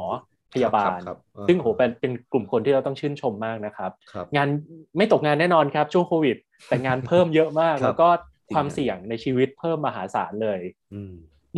แต่ในขณะเดียวกันเนี่ยก็จะมีอีกกลุ่มหนึ่งที่ผลกระทบไม่เยอะมากเท่าไหร่แล้วก็เติบโตดีมากเช่นแบบ e-commerce tech IT deliveries logistics bank พวกนี้ครับพวกนี้มีผลกระทบแน่นอนครับแต่ก็อาจจะเอาตัวรอดได้ดีกว่าแล้วก็มีการเติบโตในด้านอื่นเข้ามาช่วยครับแล้วก็แต่เวลาเราพูดแบบนี้ครับมันจะค่อนข้างมันก็จะแบบตีขลุ่มไปนิดหนึ่งครับเพราะว่าในอินดัสทรีหนึ่งที่บอกว่าเฮ้ยอย่างเช่น IT หรือ Tech ที่ได้รับผลกระทบไม่เยอะครับไม่ใช่ทุกคนที่ได้รับผลกระทบแบบเดียวกันเช่นพวกสายที่เป็น core function แบบโปรแกรมเมอร์เดฟออฟเซคิวริตี้หรือแม้กระทั่งรีครูทเงี้ยพวกนี้นี่คือแบบเฟื่องฟูมากครับชีวิตไม่ค่อยรับผลกระทบแล้วก็จะหางานใหม่ก็หาง่ายแต่ว่าคนที่ไม่ใช่สายเทคเป็นสายซัพพอร์ตเช่นแบบ contact center sales marketing admin พวกเนี้ยก็แม้ว่าจะอยู่ในสายเทคก็ได้รับผลกระทบด้วยนะครับเวลาเราเห็นข่าวช่วงโควิดเวฟแรกๆที่บอกว่าแบบบริษัทนี้เอาคนออกเนี่ยครับเขาเอาพวกนี้ออกนะครับพวกคอไม่ค่อยออกมันไม่ค่อยมีแบบโปรแกรมเมอร์อะไรพวกนี้หลุดออกมาครับหลุดออกมาก็ไม่นานครับหลุดออกมาเคยมีทีมหนึ่งโปรแกรมเมอร์ต้องออกมา10 กว่าคนครับมีแบงค์หนึ่งแบบเหมาเอาไปหมดเลยอย่างเงี้ยครับแต่ว่าคนที่รับผลกระทบจริงในสายเทคก็จะเป็นพวกสายที่อาจจะไม่ใช่คอฟังก์ชันมากเท่าไหร่ครับเหมือนที่พี่บอกว่าตกงานแบบหลักแบบรายชั่วโมงเลยนะ8 ชั่วโมงประมาณนั้นครับประมาณนั้นก็เพราะ supply มันน้อยมากครับแล้วแบบยิ่งคนที่ทำงานได้จริงเนี่ยมันก็มีไม่ได้มีเยอะด้วยครับก็นี่ไม่นับสายแบบไอสายบล็อกเชนคริปโตมันยิ่งน้อยกว่านี้อีกนะยิ่งน้อยแบบที่พี่กำลังจับอยู่เนี่ยนะตอนนี้ใช่ไหมใช่ครับแบบสร้างเท่าไหร่ก็ไม่พอจริงๆครับโอเคก็คือแต่ว่ากระดาษเลยนะอะไรนะครับมันก็น่าจะมีปัญหาเกี่ยวกับการทำงานต่อแบบหน้าจอ 100% แล้วไหมเพราะแต่ก่อนเนี่ยก็เข้าใจว่าพี่ต้องไปคุยกับลูกค้าบ้างคุยกับคนอื่นๆที่เป็นแบบภายนอกบ้างแต่ว่าตอนนี้ก็ไม่ได้แบบคุยกันแบบนั้นแล้วใช่ไหมใช่ครับเพราะว่าก็รีโมทอย่างเดียวบังเอิญงานฝั่งเทคเนี่ยก็ค่อนข้างโชคดีอย่างนึงที่มันปรับเป็นรีโมทได้ไม่ยากเท่าไหร่ครับก็คือแบบอย่างฝั่งพวกนี้น่าเห็นใจมากนะครับแบบโรงแรมโรงงานพวกนี้ครับที่แบบเขาปรับ delivery ของเขามันไม่สามารถปรับมาอยู่บนรีโมทได้แบบเต็มที่อ่ะ อย่างเช่นแบบโรงแรมบางที่ก็ได้แค่ทำเป็นอาหาร delivery หรือรับแขกเข้ามาได้ก็แบบได้จำกัดมากเนี่ยครับแล้วแบบมีความเสี่ยงอีกอยู่ๆมีแขกเข้ามาเกิดคลัสเตอร์โรงแรมเสียชื่ออีกพวกนี้นี่คือแบบน่าเห็นใจมากจริงๆครับแต่ในฝั่งเทคเนี่ยครับส่วนใหญ่เนี่ยจะเป็น result based อยู่แล้วครับเราก็จะใช้วิธีแบบเราไม่ได้มาตรวจว่าเข้ากี่โมงออกกี่โมงครับก็เอาทำงานเสร็จมากกว่าครับเพราะฉะนั้นไอ้ working hour มันจะค่อนข้าง flexible อยู่แล้วแล้วก็การassignงานการส่งงานเนี่ยมันก็ทำเป็น result based อยู่แล้วแล้วก็จริงๆแล้วบริษัทเทคแทบทุกที่ก็จะมีการเอาออนไลน์ tools มาใช้อยู่แล้วครับเช่นแบบใช้ Slack ในการคุยกันใช้ Miro ใช้ Figma ในการทำพวก online collaboration กันอยู่แล้วใช้ cloud กันอยู่แล้วด้วยครับเพราะฉะนั้นการ migrate ไปเป็น remote เนี่ยก็คลุกคลักนิดหน่อยแต่ว่าไม่ได้ลำบากเท่าคนอื่นครับรวมถึงกลายเป็นว่าฝั่งลูกค้าเนี่ยเขาเข้าใจมากขึ้นเข้าใจคุณค่าของ digital disruption เข้าใจ tech มากยิ่งขึ้นมันมีเรื่องอันหนึ่งที่คนเทคชอบคุยกันครับบอกว่าเนี่ยพวกเราพยายาม introduce ไอเดียเรื่อง remote working เรื่อง digital disruption เรื่อง online meeting แบบมากเลยมันไม่เคยสำเร็จหรอกแต่โควิดเนี่ยแหละมันทำให้มันสิ่งนี้มันสำเร็จขึ้นมาแล้วทุกคนก็แบบเริ่ม realize เราก็ได้นี่เราก็สามารถไม่ต้องเดินทางแต่ก็อย่างน้อยได้ result ออกมาอาจจะยังไง face to face ก็คงดีกว่าแน่ๆนะครับแต่ว่าเทียบกับ face to face ได้100การประชุมออนไลน์เราอาจจะได้ 80-90 เงี้ยนี่มันก็ไม่แย่นะโอเคครับใช่ๆๆแล้วมันก็จะตามมาด้วยแบบเฮ้ยแล้วเราจะทีมดูแลทีมงานดูแลน้องๆของเรายังไงดีอุปกรณ์ทุกคนพร้อมไหมคือพอสาย IT อ่ะครับมันต้องมีนะพี่ขอ IT มันต้องมีของครบดิผมก็คิดผมนะบางคนของครบสำหรับนั่งทำงานกับของครบที่สำหรับ work from home บางทีมันต่างกันนิดหน่อยเช่นส่วนใหญ่ทุกคนมีโน้ตบุ๊กหรือไม่มีเนี่ยอย่างที่บริษัทผมก็ไม่ได้ซื้อคอมแล้วซื้อเวลาใช้ก็คือซื้อโน้ตบุ๊กให้ครับก็มันทำงานง่ายกว่าอยู่แล้วครับซึ่งโน้ตบุ๊กมีแต่ว่าสมมติเราจะต้องนั่งทำงานยาวๆเงี้ยโต๊ะเก้าอี้ครับมีไหมจอคอมพิวเตอร์ที่แบบทำให้เขาสามารถแบบนั่งทำงานถูกสุขลักษณะหรือว่าenvironment ที่เขาอยู่เนี่ยมันเหมาะไหมสำหรับการทำงานบางทีบางคนแบบอาจจะไม่มีสมาธิหรือเป็นห้องที่จะต้องแชร์กัน2คนแล้วมีลูกโอ้โหชีวิตยากละอันนี้ครับก็เป็นพอมันในฝั่งเทคเนี่ยครับมันก็จะเป็นการเข้าไปดูแลช่วยดูแลในเรื่องนี้มากกว่าครับอย่างถ้าเกิดมันมีเคสนี้นี่ทางที่แบงก์มีแบบช่วยยังไงสมมุติก็อาจจะมีพนักงานแบบข้างบ้านสร้างใหม่ตอกเสาเข็มทั้งวันอันนี้ลำบากมันค่อนข้างเคส by เคสนะครับเพราะว่ามันจะมีบางบริษัทเขาก็จะใช้วิธีนี้ครับอย่างพวกบริษัทต่างชาติใหญ่ๆที่ผมได้ยินมาก็จะมีแบบเอาไปเลยคนละ 5,000 เหรียญไปซื้ออะไรที่ทำให้ทำงานอยู่บ้านได้ก็ดูแลแบบนั้นไปเลยครับแต่ว่าอย่างของ Smart Contract บริษัทก็ยังไม่ได้ใหญ่มากครับก็ดูแลกันเคส by เคสมากกว่าแล้วก็สุดท้ายแล้วก็คือยังคงเปิดออฟฟิศเอาไว้คือสมมุติใครแบบไม่ไหวจริงๆหรือว่าไม่เอาละอยู่บ้านแล้วเหงามากเบื่อครับไม่รู้จะคุยกับใครก็สามารถนัดกันมาที่ออฟฟิศได้แต่ก็ไม่ได้ให้เข้ามากันเยอะครับก็แบบจำกัดจำนวนคนเข้ามาซึ่งแบบมันมีปัญหามากเลยนะด้านมันเป็นปัญหาใหม่ๆที่แบบบางครั้งเราก็นึกไม่ถึงเหมือนกันครับเช่นคนมนุษย์ extrovert เนี่ยมนุษย์ extrovert นี่แบบมีปัญหามากอ่ะครับๆเขาแบบคือคนที่อยากพบปะเพื่อนๆบ่อยๆใช่คือจริงๆเป็นการใช้คำที่อาจจะไม่ค่อยถูกต้องสักเท่าไหร่นะครับแต่ว่าเราแบ่งง่ายๆอย่างนี้ว่าสมมติเป็นคนที่ทำงานได้ดีเมื่ออยู่คนเดียวกับทำงานได้ดีเมื่อต้องมีคนมาคุยมาเบ้าไอเดียมาช่วยคิดอะไรเงี้ยไอคนกลุ่มแรกอ่ะบังเอิญโปรแกรมเมอร์มันจะเป็นคนกลุ่มแรกเยอะครับแบบไม่เป็นไรขออยู่ออฟฟิศมันก็จะใส่หูฟังตัด noise ที่จะแบบนั่งโค้ดนั่งทำอะไรของมันแต่ว่าจะมีคนอีกกลุ่มนึงครับที่ชอบคุยชอบbounce ไอเดียแล้วแบบมันทำให้เกิด collaboration ใหม่ๆในออฟฟิศหรืออาจจะทำให้เกิด bonding เกิดความสนิทสนมความสัมพันธ์กันในออฟฟิศพวกนี้ครับพอทำงานอยู่บ้านปุ๊บเขาขาดสิ่งนี้ไปก็สุดท้ายมันก็ต้องหาวิธีว่าแล้วเราจะทำไงที่จะเชื่อมโยงคนเหล่านี้กลับมาครับเช่นมีอย่างที่ทำก็คือมี lunch together เดือนละครั้ง2 ครั้งเนี่ยครับก็แบบทุกคนเอาเครดิต Grab ไปนะแล้วก็สั่งอาหารมากินข้าวเปิดกล้องมันทานด้วยกันหรือว่าแบบคนไหนไม่ไหวก็แบบเฮ้ยงั้นนัดมาเจอกันที่ออฟฟิศหน่อยไหมมานั่งคุยกันมาทำงานด้วยกันอย่างเงี้ยครับครับก็ค่อนข้างก็พยายามแก้ปัญหาเหล่านี้ไปครับครับผมว่าปัญหามันก็อาจจะมาเรื่อยๆนะเพราะว่าสถานการณ์มันก็ยังไม่นิ่งเพราะฉะนั้นมันอาจจะมีปัญหาใหม่ๆเพิ่มเข้ามาให้ทางพี่แบงค์ทางพวกเราได้แก้กันใช่ครับแล้วผมว่ามันเรากำลังจะอยู่ในเฟสใหม่ของปัญหาแล้วครับเพราะว่าอาจจะอย่างสมมุติดูประเทศไทยตอนนี้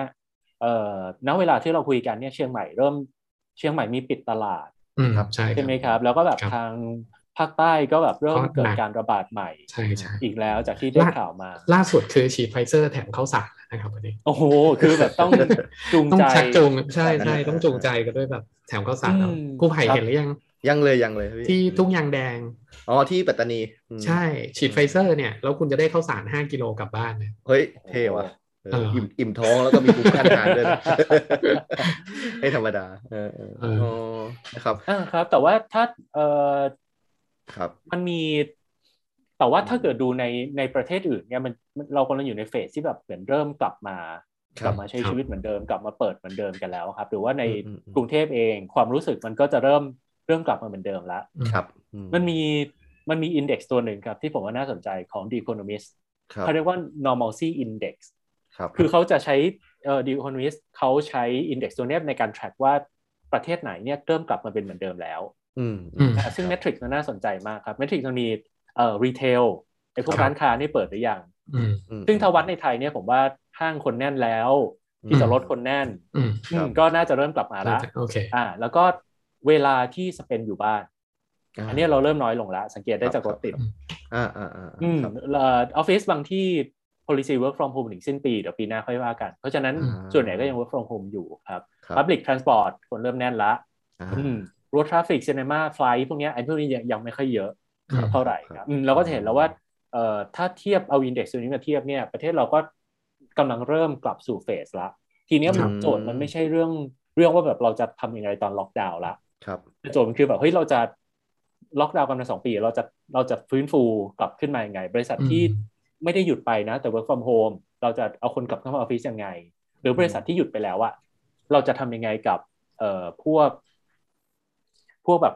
continuity of skill ของคนที่มันหายไปพี่แบงค์ครับไอที่ชาร์ตเนี่ยประเทศที่อยู่บนสุดนี่คือประเทศอะไรฮะพอจำได้ไหมที่แบบเขาพร้อมกลับมาเป็นเมืองมากๆเลยฮะถ้าให้เดาตอนนี้เนี่ยครับก็น่าจะเป็นพวกแบบอเมริกาอังกฤษครับอ๋อครับสังเกตจากการดูบอลก็ได้เนาะเขาเข้าเต็มสนามชีวิตปกติมากๆใช่ครับก็เพราะว่าเห็นแบบเพื่อนหลายคนที่อยู่ที่นู่นเขาก็เริ่มกลับมาใช้ชีวิตปกติแล้วโอเคสิ่งที่แต่ว่ามันจะกลับกันนิดหน่อยนะผมว่าน่าสนใจดี คนที่นู่นเนี่ยสุดท้ายก็ยังไม่ค่อยเข้าออฟฟิศกันเขาค่อนข้างจะพอเป็นรีโมทแล้วก็จะแบบรีโมทกันไปเลยใช่ใช่ยังไม่ค่อยกลับเข้ามาเท่าไหร่แต่ว่าของไทยเนี่ยเราจะเริ่มเห็นการกลับเข้าไปออฟฟิศเยอะขึ้นละอันนี้ขอเสริมนิดนึงฮะคือล่าสุดเนี่ยได้ฟีดแบ็กมาจากทางเพื่อนผมเองเหมือนกันนะหลายๆบริษัทก็คือว่าตั้งแต่เกิดเรื่องโควิดเนี่ยบริษัทก็กังวลก็คือให้พนักงานนะถ้างั้นคุณ work from home ไปเลยกลายเป็นว่าพอช่วงเนี้ยบริษัทเนี่ยกำลังจะประกาศให้แบบกลับมา fully ทำงานที่ออฟฟิศแล้วเนี่ยมีพนักงานหลายคนเนี่ยเริ่มอดโอยงงแงก็อยู่บ้านดีกว่าเพราะว่าหลายคนบอกว่าเนี่ยตั้งแต่ผมมาอยู่บ้านนะผมไม่ต้องตื่นตั้งแต่6 โมงเช้า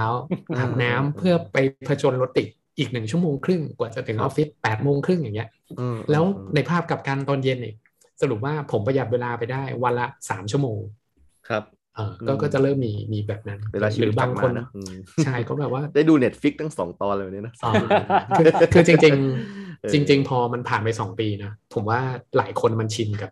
เหตุการณ์มันเริ่มกลายเป็น habit ใหม่ไปแล้วใช่พอจะกลับไปก็เริ่มแบบอินออดตอนนี้ผมเห็นหลายที่เลยมันเขามีการแบบ predict กันไว้นะครับว่าพอเริ่มกลับมาเต็มพอแบบเริ่มกลับมาเนี้ยมันจะเกิด Great Resignation คือเป็นการคนจะเริ่มแบบเริ่มคิดแล้วเฮ้ยถ้าบริษัท A เงินเดือนเท่ากันเลยนะแต่อันเนี้ย work from home ได้หรือ work from anywhere ก็แบบเฮ้ยอาทิตย์นี้ไปทำงานที่ภูเก็ตดีกว่าพักผ่อนก็แบบได้ตื่นเช้ามาเห็นทะเลแล้วก็นั่งทำงานเนี่ยแหละอยู่กับหน้าคอมเนี่ย กับบริษัทหนึ่งแบบบังคับให้เข้าออฟฟิศอาทิตย์ละ4วันอ่ะ3วันก็ได้มันก็จะเริ่มเปรียบเทียบละแล้วมันไม่ใช่มีแต่ไทยครับมีแต่แบบต่างชาติเขาก็แบบไม่เป็นไรอยู่ก็เวิร์คเรโมทไปครับอย่างเงี้ยมันก็เริ่มเขาบอกว่ามันจะเกิดการชิฟต์ของเวิร์คฟอร์สเรื่องนี้เยอะมากครับครับคือผมก็ไม่รู้ว่ามันจะกระทบกับในประเทศไทยขนาดไหนเนาะแต่ว่าที่ได้ข่าวมาคืออย่างหลายๆประเทศอย่างเพื่อนผมที่เป็นโปรแกรมเมอร์อยู่ที่สวิสนะครับสุดท้ายบริษัทก็เป็นบริษัทโลจิสติกแล้วก็บริษัทก็เลยบอกว่างั้นคุณก็อยู่บ้านไปเลยออก policy ใหม่ว่าเข้าออฟฟิศเฉพาะอยากเข้าสรุปว่าออฟฟิศเนี่ยเป็น facility ให้พนักงานเข้าไปเล่นพูลตีปิงปองกินเบียร์หรืออยากจะมาดูทีวีเลยก็มาเจอเพื่อนร่วมงานแค่นั้นเองที่เหลือก็ตัวใครตัวมันคล้ายๆเป็นสมาคมสนุกเกอร์ประจวบอะไรแบบนี้นะมานั่งเจอกันแบบนี้ใช่ใช่แล้วก็แต่เวลาทำงานก็ก็แยกย้ายก็ไม่มีใครเอางานมาทำนี่นั่นหรอนะใช่อันนี้คืออิจฉามากเลยนะคือไปปีนแบบไปอยู่ในเทือกเขาผมจำไม่ได้ละเขาอะไรมีหิมะด้วยเขาด้วยเหรอฮะใช่ใช่ไปปีนเขาไปปั่นจักรยานแล้วก็ส่งรูปมาบอกเนี่ยกูนั่งเขียนโปรแกรมอยู่ก็แบบ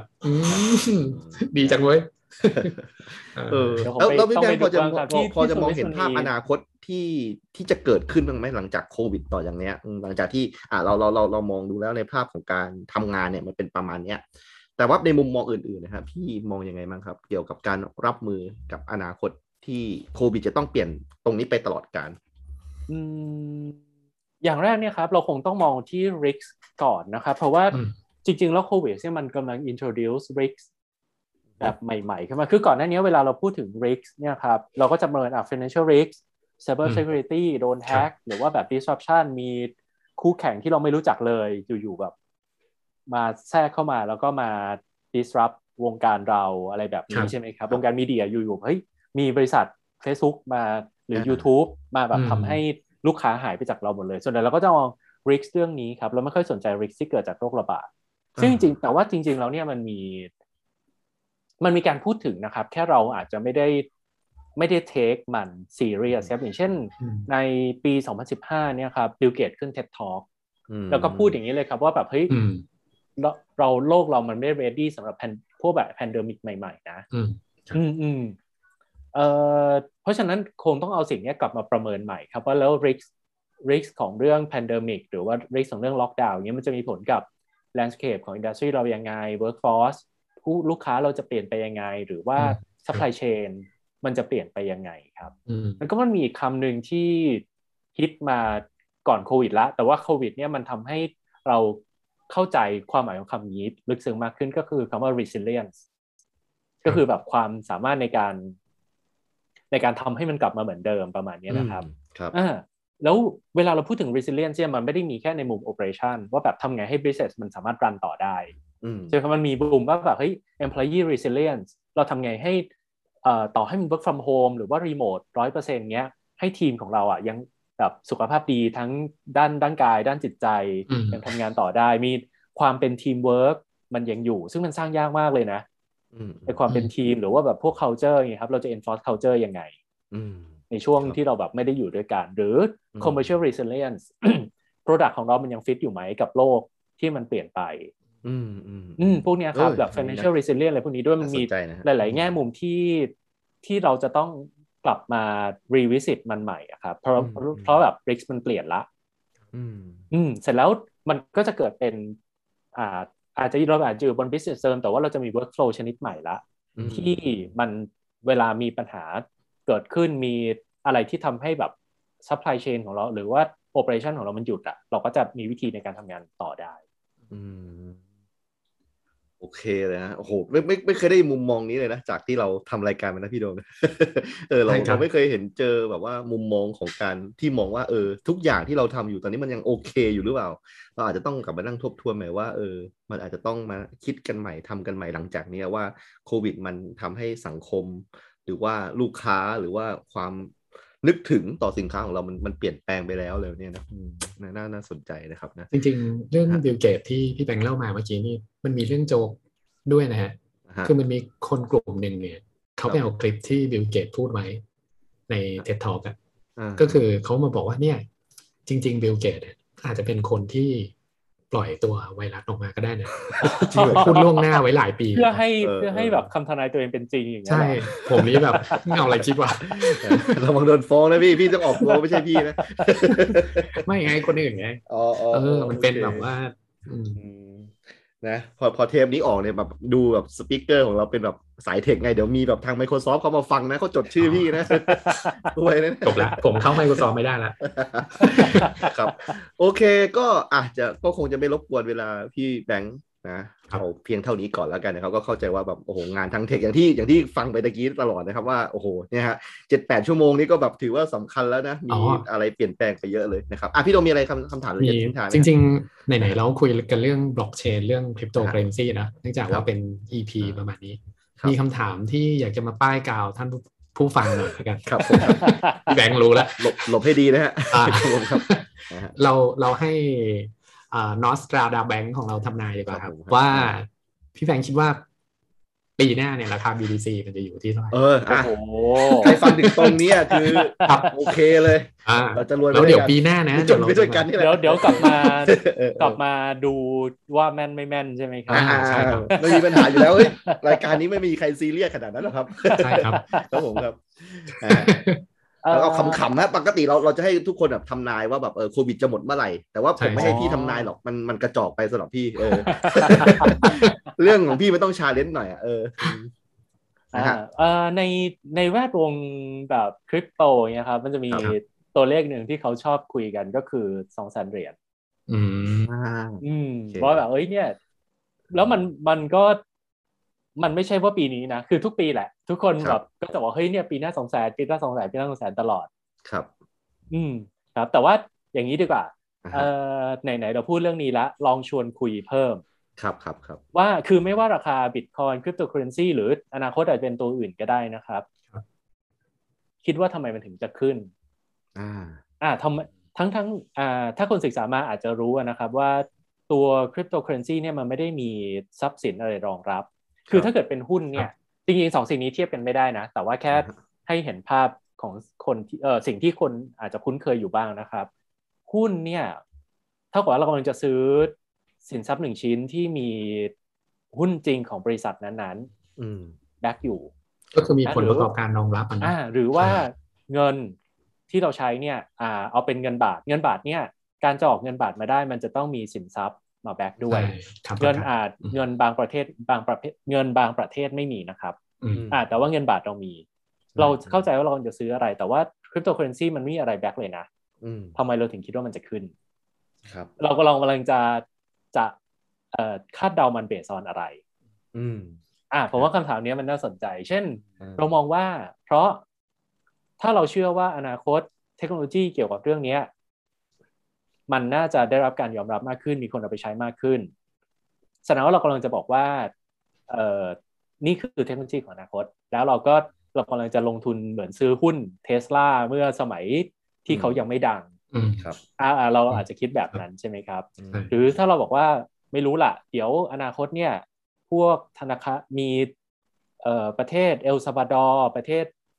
ร์เนี่ยเขาประกาศ Bitcoin เป็น National Currency เลยนะครับต่อไปอาจจะมีประเทศอื่นๆที่รองรับเงินนี้มากขึ้นแสดงว่าเราก็กำลังจะอาจจะไม่ได้เบสกับตัวเทคโนโลยีแต่เราก็จะเบสกับ adoption และระบบเศรษฐกิจว่าเฮ้ยระบบเศรษฐกิจเนี่ยมันneedความเป็น borderless currency มากขึ้นเดี๋ยวนะพี่ใช้คำว่า bet นะฮะพี่ไม่ใช้คำว่า invest นะครับพี่ bet ก็พี่แบงค์ก็อาจจะหมายถึงเลือกทางเลือกทางนั่นแหละครับผมว่าฟังดูแล้วเสียวๆเลยนะลองชวนคิดดีกว่าครับว่าไม่การที่เราจะเดาว่ามันขึ้นหรือลงเนี่ยเรากำลังจะเดาด้วยเหตุผลอะไรใช่ครับแล้วเรามาดูว่าไออีก1ปีข้างหน้าเนี่ยเหตุผลหรือว่าไอสิ่งที่เรา predict เอาไว้เนี่ย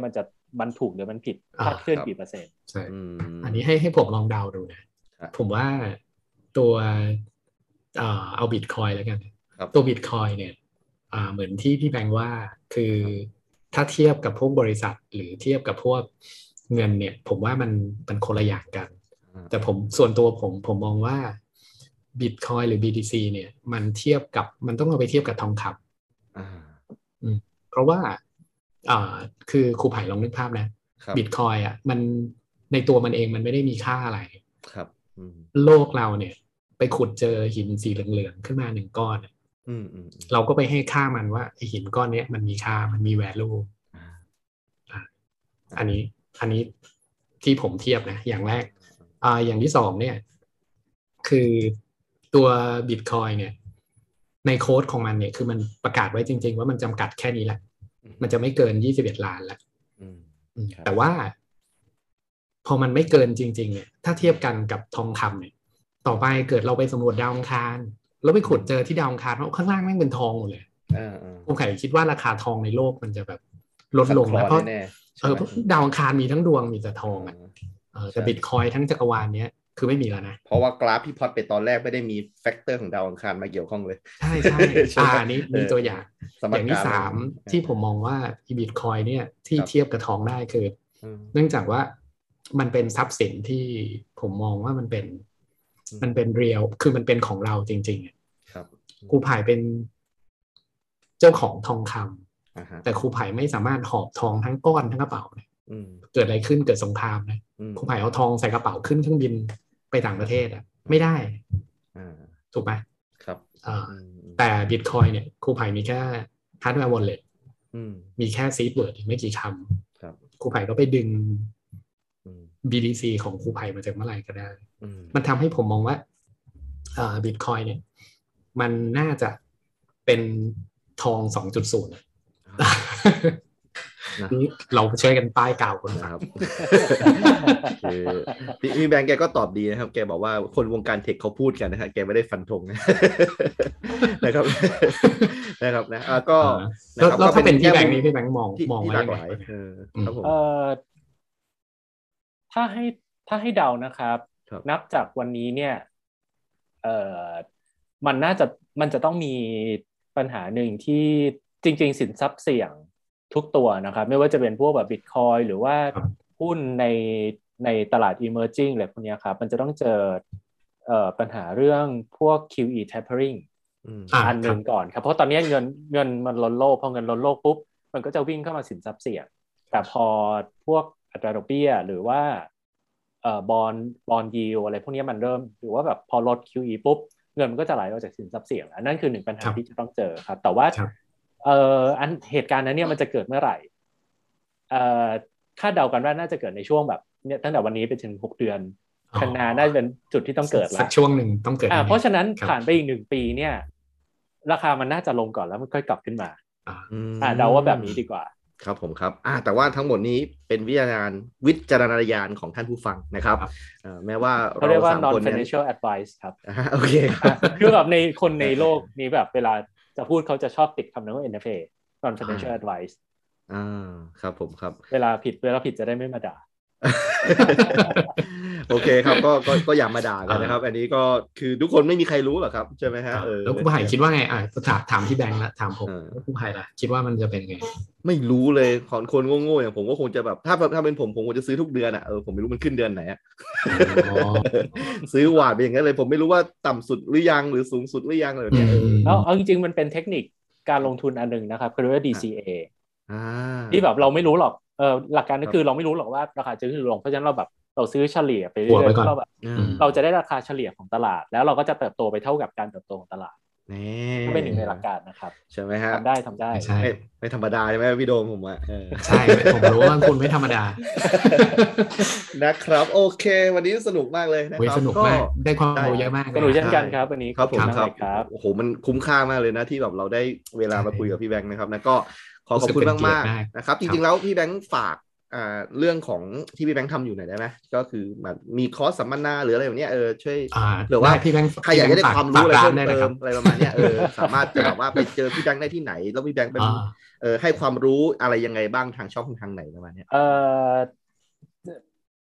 จริงๆไม่ได้สอนเป็นอาชีพนะครับก็จริงๆทำบริษัทที่ชื่อ Smart Contract Blockchain Studio ครับก็ทำให้ทำคอนซัลท์แล้วก็รับพัฒนาระบบบล็อกเชนให้กับ Enterprise ทำให้ Government ทำเรื่อง DeFi ทำเรื่อง NFT อะไรพวกนี้ครับแล้วก็เป็น Advisor ให้กับโปรเจกต์ DeFi 2-3 อันอยู่ตอนนี้ ครับถ้าอยากติดตามก็ไปที่ Twitter ก็ได้ครับ @banksthapon อ๋อครับผมครับเดี๋ยวเราทิ้งไว้ให้ในโตอะไรพวกนี้เรื่อยๆ description ของรายการแล้วกันเป็น Twitter เดี๋ยวผมดูก่อนว่าผมให้ Twitter handling ถูกเปล่าถูกต้องครับอ๋อมีหลายอันเหรอฮะไม่มีอันเดียวครับแต่ว่าแบบไม่แน่ใจว่าใช้ชื่ออะไรโอเคครับผมมี Twitter กี่อันครับอันเดียวครับ มันจะเข้าทันได้ไงวันๆนึงแหมอันเดียวก็อ่านไม่จบแล้วฮะครับ โอเคก็ขอบคุณมากนะครับวันนี้เราก็ไม่อยากรบกวนเวลาพี่แบงค์มากนะครับก็ถ้ามีอะไรในอนาคตให้มันแบบกระทบกระเทือนวงการเทคมากๆนะครับเราอาจจะขอเชิญมาพูดคุยกันอีกรอบนึงได้เลยครับเรียบว่าก็ดีใจมากๆวันนี้นะครับนะที่เป็นเกียรติมากๆเลยครับอันนี้ข่าวครูไผ่มาบอกเนี่ยว่าเดี๋ยวพี่แบงค์จะมาออกโถงนี่แบบฮะโอ้โห